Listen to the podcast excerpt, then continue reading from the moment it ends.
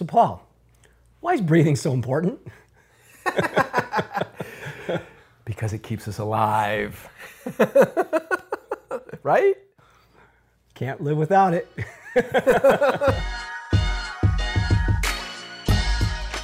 Welcome to Through the Tunnel, a Game Change Productions podcast that dives into sports and the life lessons that can be learned from them. The podcast is inspired by the book of the same name, written by Game Change co-founders Paul McDonald and yours truly, Jack Baric. On the show today, Paul and I discuss how using breathing techniques can help mitigate the anxious times in our lives. We tell the story of Paul's son, Andrew, stepping onto the field as the starting quarterback against the Texas Longhorns and their 100,000 rabid fans. You will hear how the breathing techniques Paul taught Andrew got him off to an amazing start in that game. We hope you enjoy the show, and please check us out at GameChangeNation.com or on one of our social media pages. Paul, talk about how using breathing techniques can help people with managing stress, anxiety, getting prepared for big events, and just what breathing techniques can do for folks.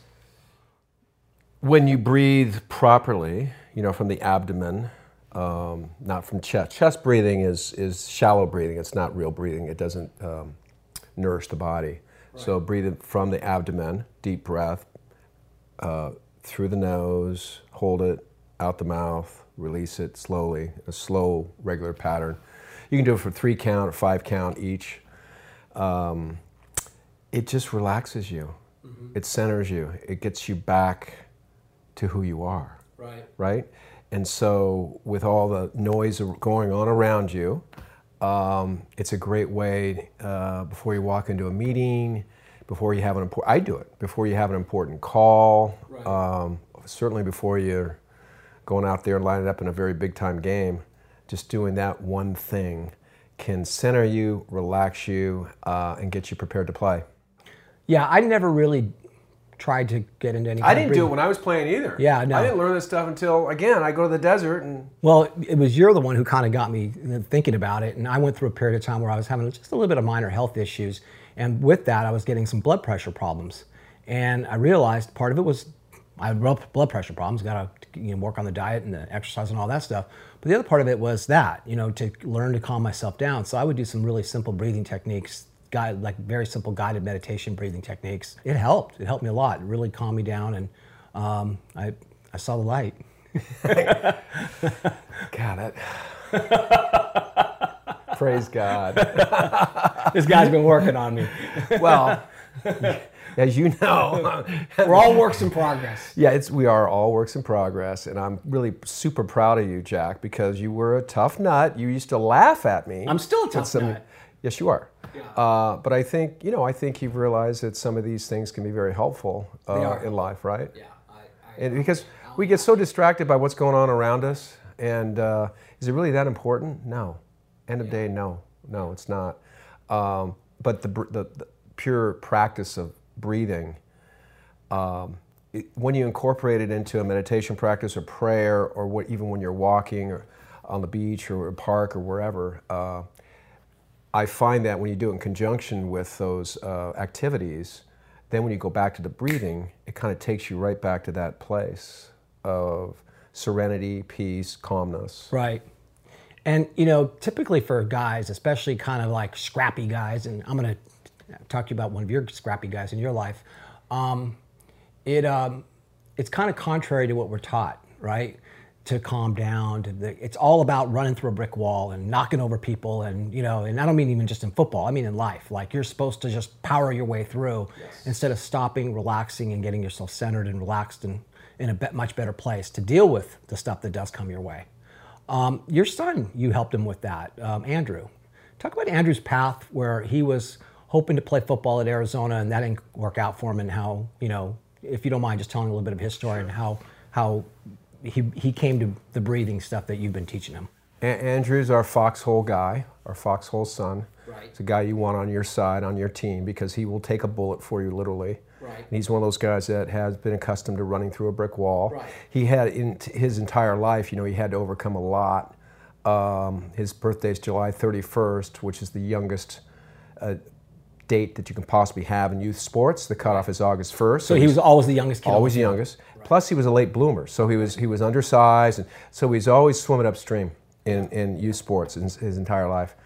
Yeah. Then he had some injuries and some other things. He's had these challenges that have been presented to him, and he's had to grit his way through it, right. Which he has. He's done a phenomenal job. Right. But he was in college at Arizona. He was on a path that wasn't really healthy for him. It wasn't really working. He was doing fine in school, but on the field, it was a walk-on, preferred walk-on at Arizona. He wanted to play in the Pac-10. And in the world of walk-ons versus scholarship players, the walk-ons, unless you're a phenom, sensational, eye-opening type stud, you're going to be overlooked. You're not going to be getting the attention, not going to be getting the love. That must have been hard on him. Very hard, very hard. Yeah. So that manifested in some ways that were not beneficial for him. He's probably partying too much and doing some things he should have been doing. And then he had a freak accident injury where someone landed on his right wrist, his right forearm, right. At spring break, and that was sort of the beginning of the end there. We all knew, he knew, I presented it to him, too many things had happened. Right. So you got to pay attention to those things, right. And so he decided to leave. Come home? Come home. And then he went and played football at community college? Yeah, community college, Santa Ana College. Right. We went around a few places. That was the right fit. It was awesome. And we're in the coach's office, and Andrew has a splint, right. on his arm, yeah. We're convincing the coach that Andrew's a stud. And you got to get this guy. Right. The guy's like looking at us like, okay, right. Arms in a splint. You're gonna be ready for this season. Yeah. And he was, and he ended up having a phenomenal year. And that led him to get a scholarship. And through that process, you had previously yourself gone to the desert to kind of find things about yourself that you wanted to work on, and so you took him to the desert. When he came home from Arizona, before the community college thing, we were doing that, trying to figure that out, what school to go to next. I decided that he and I would go on a personal retreat together. And I presented to him a number of things that I had done myself. Right. And we meditated together. We did breathing exercises. I mean, it was weird. Right. Imagine a father doing that with his son who's 18 years old, and it was brand new stuff. It's not like we've been doing this our entire life, because all that stuff was new to me. Right. But he did it, and to this day, I mean, it really helped him. And he said that was probably the most impactful weekend we've ever had together. Yeah, yeah. And so flash forward, he goes through his time at Santa Ana, and he ends up getting, as you mentioned, on a scholarship to play at New Mexico State. First game, on the road, University of Texas, 100,000 people in the crowd. Yeah. Welcome to the big leagues, brother. It's the big leagues. It's big time, right? Wow. Careful what you wish for. Yeah, here they come. 100,000 people, 100 degrees, 100% humidity, a lot of hundreds. A lot of hundreds. A lot of hundreds. And so you had shared with me that he used his breathing techniques as he stepped onto the field for that game. His first start in D1 football. So as you can imagine, on the road in that kind of environment against that kind of team, and I mean the spread was probably 40 points. He did the breathing techniques, and that helped center him, calm him. And he completed his first 19 passes. Wow. Threw a TD in the first half. They were down 14-6 or 14-7 in the first half.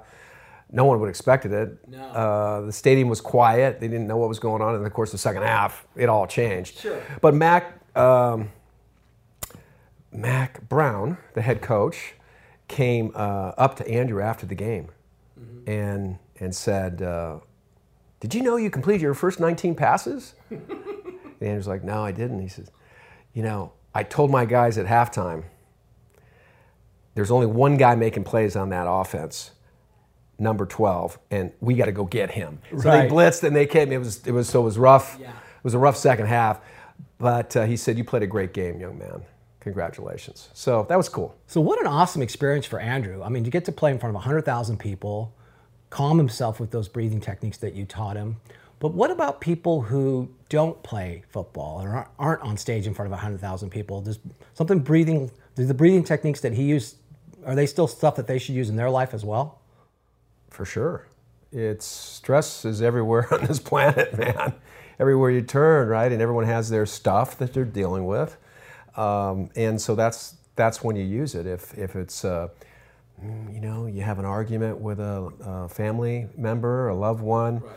You have a disagreement with your boss, you know, you don't rush home or rush to the bar and grab a drink. You know, you can do this simple technique, and literally, again, if you incorporate some of these practices in your daily routine, it could be, it doesn't have to be that exotic. I think people are put off by it a little bit, like meditations. Okay. Well, gosh, I've got to do this, and I'm yeah. you know, and I've got to devote 30 minutes. I've got to be supremely quiet. Well, I've got 3 kids, and it could be 2 minutes in the shower, right? You know, yeah. when you're by yourself. It could be, you know, when you first get up in the morning, if you get up early, you know, right. You're walking the dog. It could be something, you know, meditative like that.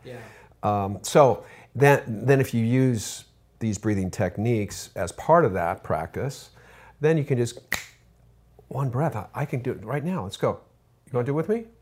You with me right now? Yeah, right now. We're going to breathe through the nose. All right, let's go. Deep breath, 5 count in. Do I have to put my hands like this? I do. I'm going to put my hands right here. Put your hands how you want to put them. 5 count in, hold it for 5, then let it out of your mouth. You breathe in through the nose, out of the mouth. Okay, here we go. Ready?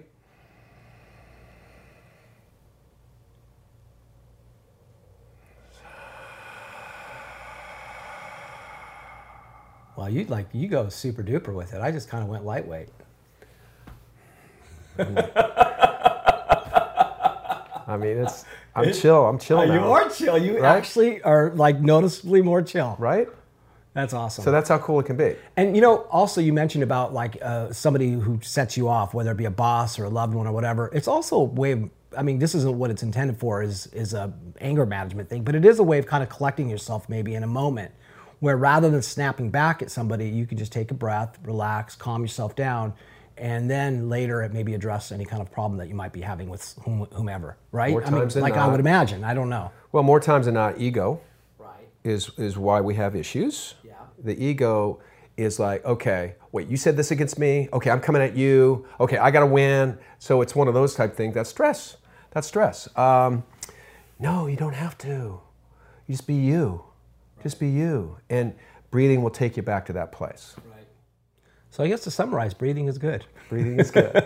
We should all breathe. We should all breathe. Deeply and correctly. Right. And often. Yes. Yes.